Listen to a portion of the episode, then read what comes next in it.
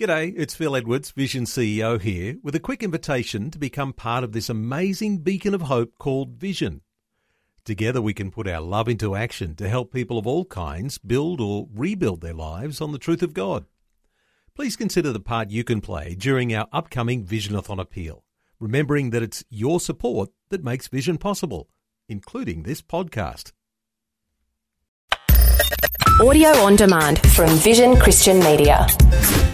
The story. And my wife tells me that one by one, all of the organs were shutting down. Come around four, four thirty that afternoon, everything had shut down. You know, kidneys had failed, everything had basically shut down. And blood pressure was at such a low. Uh, the surgeon, Lee Rutherford, was speaking to my wife and my youngest son and saying to them that uh, your father has got uh, twenty minutes to live. G'day, I'm Jimmy Colfax. Welcome to The Story. Well, it's easy to think that you don't need God when you're a successful businessman.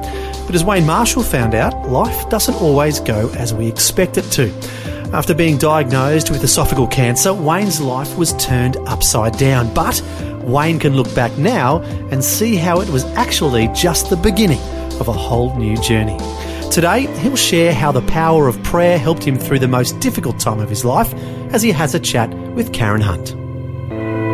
Well, I'm amazed at what I've been hearing from you here in this cafe this morning. I mean, the fact that you are alive and well is pretty miraculous in itself. But before we get to the current story, or what happened particularly twelve years ago, let's just rewind your early days.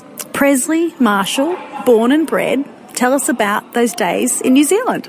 Okay, young uh, young Kiwi lad with uh, good Christian parents, um, and my father used to do the odd bit of preaching. Uh, most probably what was on my mind in those days was, uh, uh, did I uh, need to go to church in the morning, Sunday school, put a bits of cake and a bit of sponge in my pockets, and uh, uh, I would run home with my brother, run two lampposts, walk one, and uh, really had no intentions of uh, being there too long or too far, and uh, gradually drifted away, and uh, eventually going into business with um, not even a thought or a priority uh, in a list of a thousand uh, with God in it. Even though asked by some very close friends, you know, would you like to come along to church, Wayne? Yes, yes, yes, I'll do that. But I was too busy with those, uh, doing those things as I would know now of, of the flesh. And uh, I was more excited about uh, making money, meeting people, and uh, being very popular and a centre of attraction and everything like that. So... So as a child, were you entrepreneurial way back then? And where particularly... Marker, where specifically was this? Okay, well, I was uh, I was born in the, the middle of um, New Zealand and top of the South Island in Nelson, New Zealand. No, I wouldn't say I was entrepreneurial, but I dare say we all uh, we all have a purpose in life. So uh, at that early age, I was most probably more frightened of my uh, my brother. I'd say he was the entrepreneurial one of the two. Mm-hmm. Um, however, the roles have most probably changed uh, over those years, and. Uh, Yes, now um, uh, I would say, I dare say, I am only what God has determined me to be, and uh, at the moment, very, very blessed. Did you have a close family growing up? Was your brother older or younger than you? No, I didn't. I don't believe I had a close family relationship, although my parents only wanted the right things in, in, in life for me. Wayne, how old were you when you left New Zealand, and where did you go to first? Okay, um, I would have been uh, twenty years of age when I when I left New Zealand. My father at that stage had retired, and uh, I was fortunate enough to uh, uh, be given the inside info that there was a Swedish-American liner coming into Wellington, and someone had jumped ship, and would I like to work my way on it. So uh, uh, without too much thought, within five days I was on the liner and uh, away overseas. So that went, uh, yeah, where it most probably would be easier to say where it didn't go. um, but uh, just about just about everywhere. And yeah, some experiences, but maybe uh, stories for for another time. But I signed off eventually in Le Havre in France about uh, eight nine months later.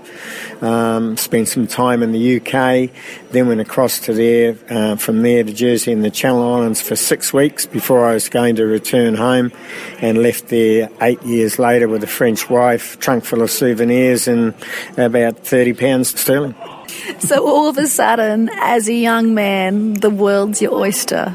Away you go, a whole new door opening to life experience. Yourself and Annick, tell us how you met. I was working on a crop farm in, in Jersey, as uh, all young lads who didn't have much experience with anything else would do. Um, and uh, Annick was actually staying and at certain times living over there. Her parents had separated and she was living with her father, and her uh, mother and sisters, and that uh, were, in, were in France. So um, Annick had been pretty much from five or six years of age, uh, brought up in France, hence uh, she doesn't have a, a French accent, Karen, but uh, speaks French and talks with her sisters and that every day. So met, my mother came over uh, for the wedding, and uh, yeah, so uh, then we uh, we worked and we left Jersey and the Channel Islands. Um, instead of uh, six weeks later, I think it was about seven or eight years later, and came back. And came back to where? Oh, originally uh, we came back to uh, New Zealand, and uh, Annick uh, lived over there for about thirty odd years, I think it was, and then we were coming backwards and forwards uh, to Australia, and we were living pretty much the high life, uh, and not too worried about, least of all not worried about God, because he wasn't in, really in my plans. It would have been too hard for me, I thought. Um, so we lived a great life, um, and we had a lot of ups and downs, maybe ups, and uh, we uh, were making uh, an awful lot of money, and uh, we're very, very blessed in our own right, but nothing that stayed with us through the rest of our life. Here you were, experiencing a better lifestyle in your mind. Tell us what happened next in your health journey. Okay, came across to uh, Australia, um, spent most probably about the first nine months uh, just uh, wondering if uh, Australia was right for me, um, and of course while you're not working, and uh, uh, you can't really ascertain if uh, it's right or not, because every holiday is a great holiday, and I was just having a holiday. But we then started to uh, work, and I went into uh, real estate, investment real estate, um, and uh, it was at... Uh, At that particular time when I was working actually on the Gold Coast in, in Surfer's Paradise, and uh, I'd had a bit of trouble um, uh, swallowing, and uh, had a bit of trouble with uh, just throat, and I was limited to soft foods like yogurts and that, so I decided I'd, I'd procrastinated for about three months and I decided I'd go to a local doctor, which I hadn't been uh, attending at all, and uh, have a have a bit of a check-up. Um, it was ten o'clock uh, one Wednesday morning. And uh, he said to me, uh, I want you to go uh, back to work. I want you to come back at two o'clock. And as I was walking out the door, he said to me, uh, I think you've got cancer. And I'm like, wow. I uh, went back, and big grown man had a bit of a blub on one of my mate's shoulders um, at, uh, at work. But I should actually just pop back three or four weeks before that, because three or four weeks before that is most probably the very most important thing that had ever happened in my life thus far. A lovely lady, Anna Barker, was uh, running an investment division for Ray White and Surfer's Paradise, and she said to Annick and my wife, we were both working there, so uh, tell me guys, when are you coming to church? And uh, for some reason I turned around without hesitation and said, well, what about Sunday? I can still see the look on her face now, with her mouth wide open and her eyes falling out. Went to church, uh, this church called uh, Reach Out for Christ in, in Carrara on the Gold Coast. Um, many people have a story how they get touched and what they did. They had an altar call. Um, Annick, my wife, and I were up on the altar call, and Annick was seven or eight people one way and I was the other way, and I didn't know how we both there. We gave our lives for, uh, to Christ that, uh, that day, and uh, that was my life, just changed ever since.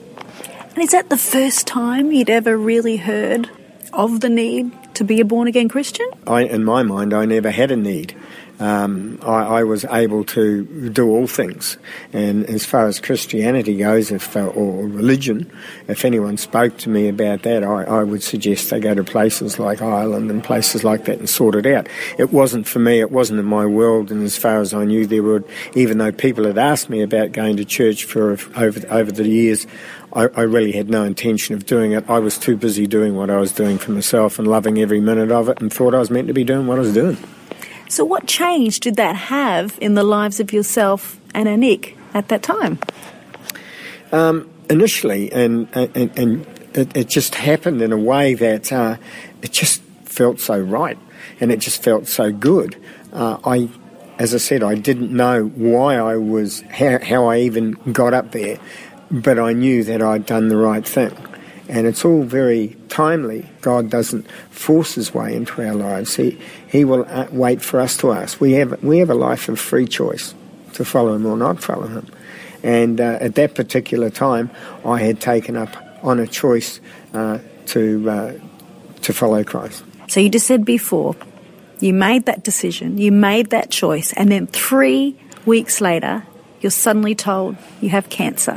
What happened next? Everything with what I was told and what was about to take place, um, this doctor said, look, you have a... When I went back to see him at two o'clock, he said, Wayne, um, you have esophageal cancer, um, fifty percent don't make it to the operating table. The fifty percent that do don't see a year out. We now, it is extremely aggressive. We have to move very quickly. And he had made appointments as early as that afternoon for me to go and start my chemo, to start all of the things I needed um, uh, to get on with it. So the journey was that quick and that fast. I really didn't go into much thought at all. Had the esophageal cancer operation, and praise the Lord, absolutely fine.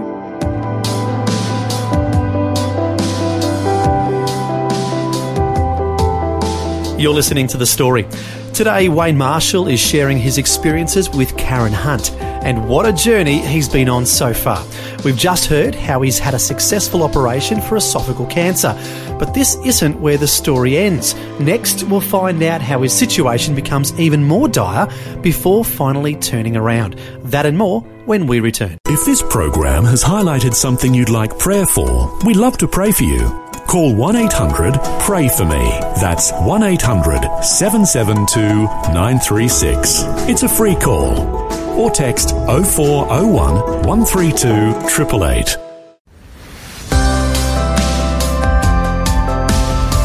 Hi, I'm Jimmy Colfax, and this is The Story. We're back with Wayne Marshall chatting to Karen Hunt. And as we heard before the break, Wayne was diagnosed with esophageal cancer and had just undergone life-threatening surgery. But unfortunately, this isn't where his medical troubles would end. Had the operation, and uh, everything was fine. But what happened? And now I understand how the enemy does work in people. Four weeks after that operation, I felt I wake up one morning and I felt I had a need for a change of medication. Just wasn't feeling one hundred percent. My son, my eldest son, and my wife repeatedly rang the doctor, who was saying to them, just get him into A and E. We since found out later he was saying, and meaning, get an ambulance, get him into A and E. But procrastinators or whatever, about two hours later, Uh, arrived at, uh, at at A and E and got into A and E, and poof, that was uh, that was basically the end of me. And that was a journey that day that I knew nothing of. And my wife and, and friends tell me, and my wife tells me that they spent uh, all that day, uh, one by one, all of the organs were shutting down, and all of the tests they were doing were coming back and saying, I was absolutely fine. And if that isn't the enemy at work, I don't know what could be. Come around four, four thirty that afternoon, everything had shut down. Uh, you know, kidneys had failed, everything had basically shut down.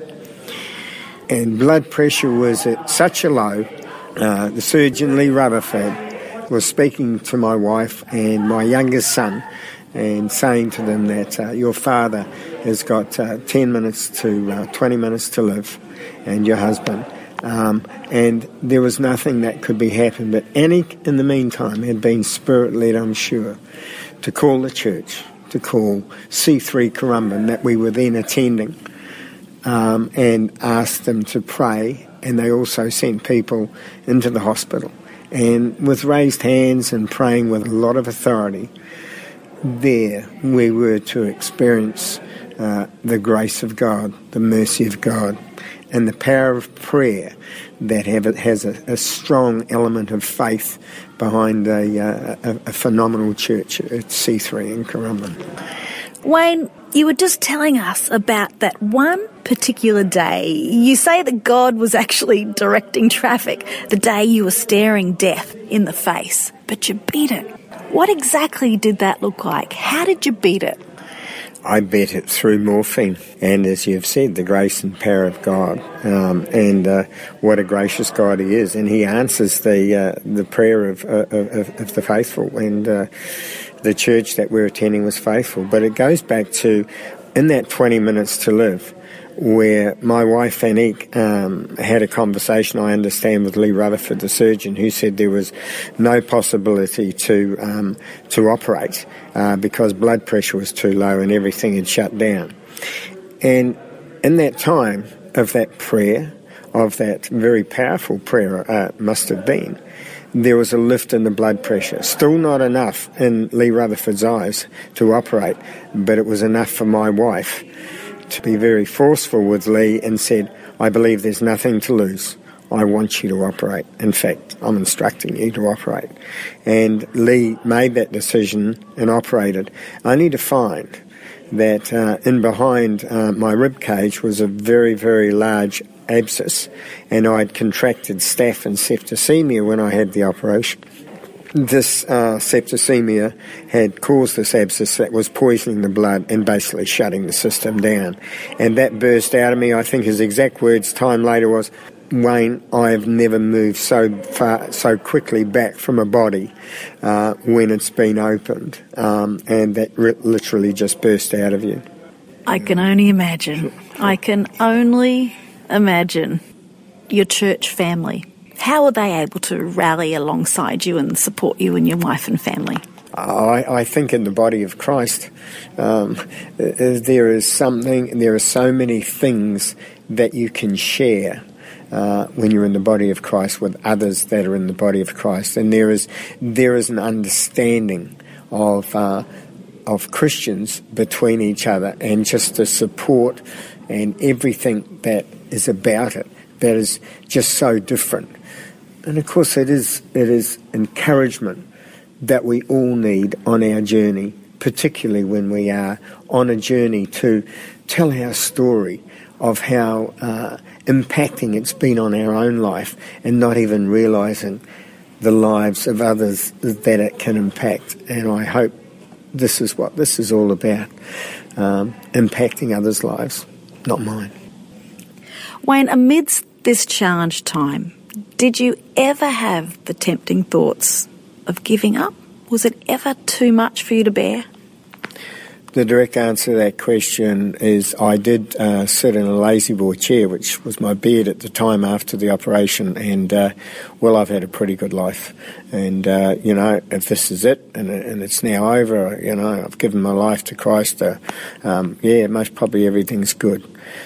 But it wasn't until um, about two or three months after that, that I recalled, and this is the first time I'm ever sharing this, and that I prayed a prayer, even though I didn't have faith or anything. When I was back in New Zealand, I prayed a prayer. I was a very big man, and it was around the time of that operation, and uh, I, I, I remember this prayer, and, and God, whatever it is, I, I, I want to lose weight, I, I want to be a bigger person, and if it takes an operation or a close-to-life experience, bring it on.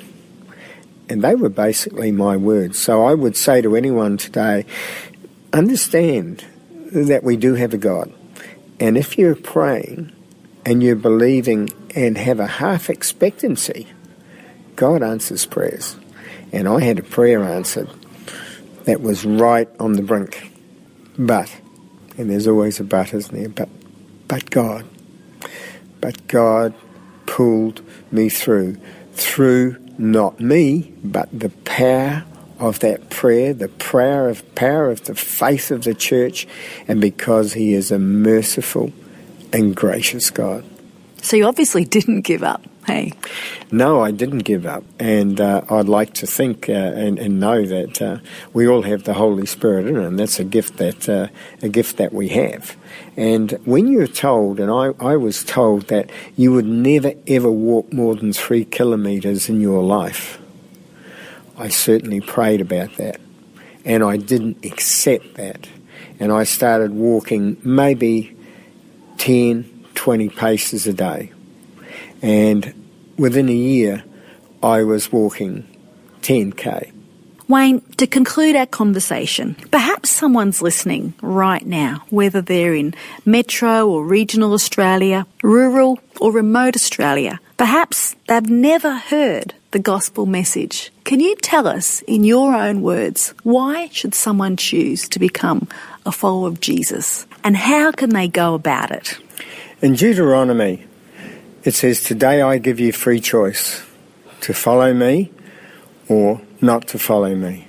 So we understand that Christ gave his life on the cross, and we have a choice whether we follow him or we prefer to be of the flesh and follow the enemy. In other words, to be governed by the devil in our lives. To me, that is no choice, no a no-brainer.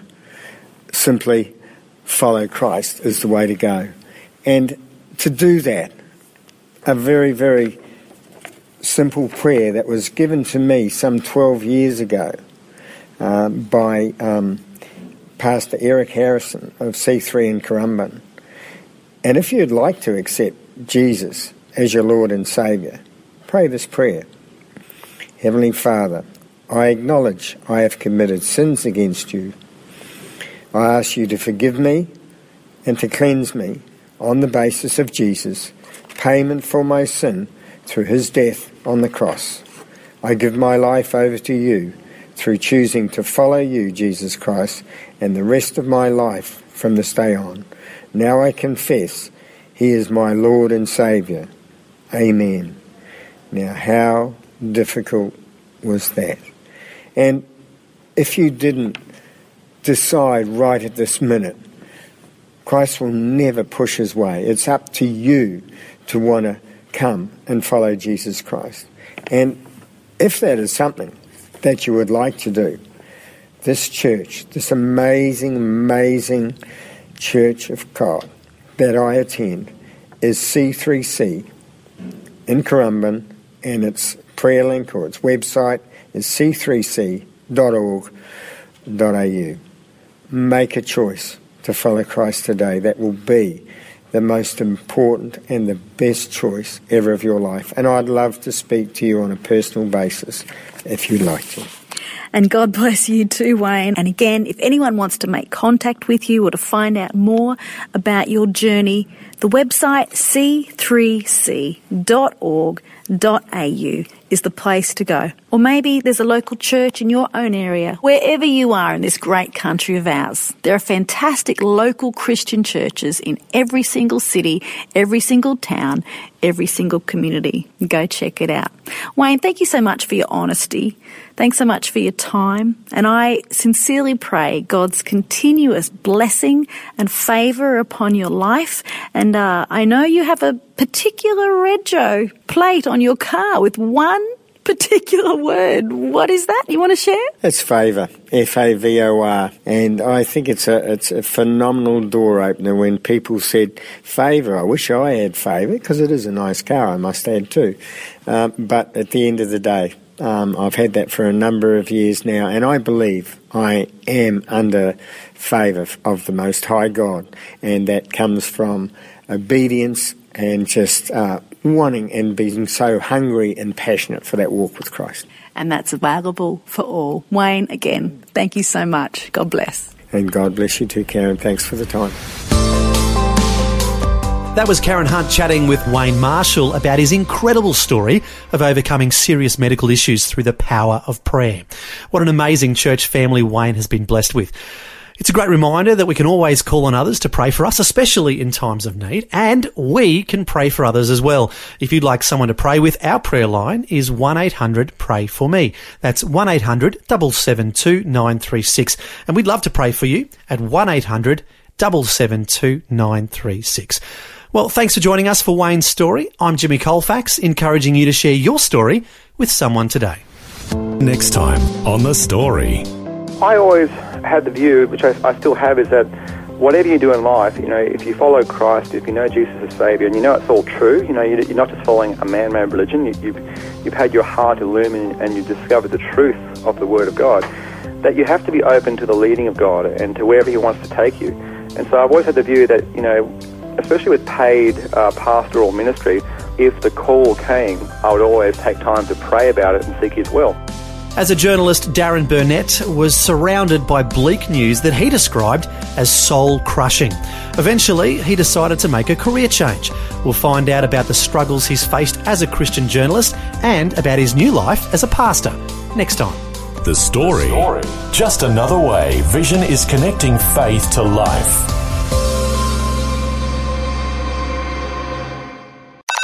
This program is a production of Vision Christian Media. To find out more about us, see vision dot org dot a u.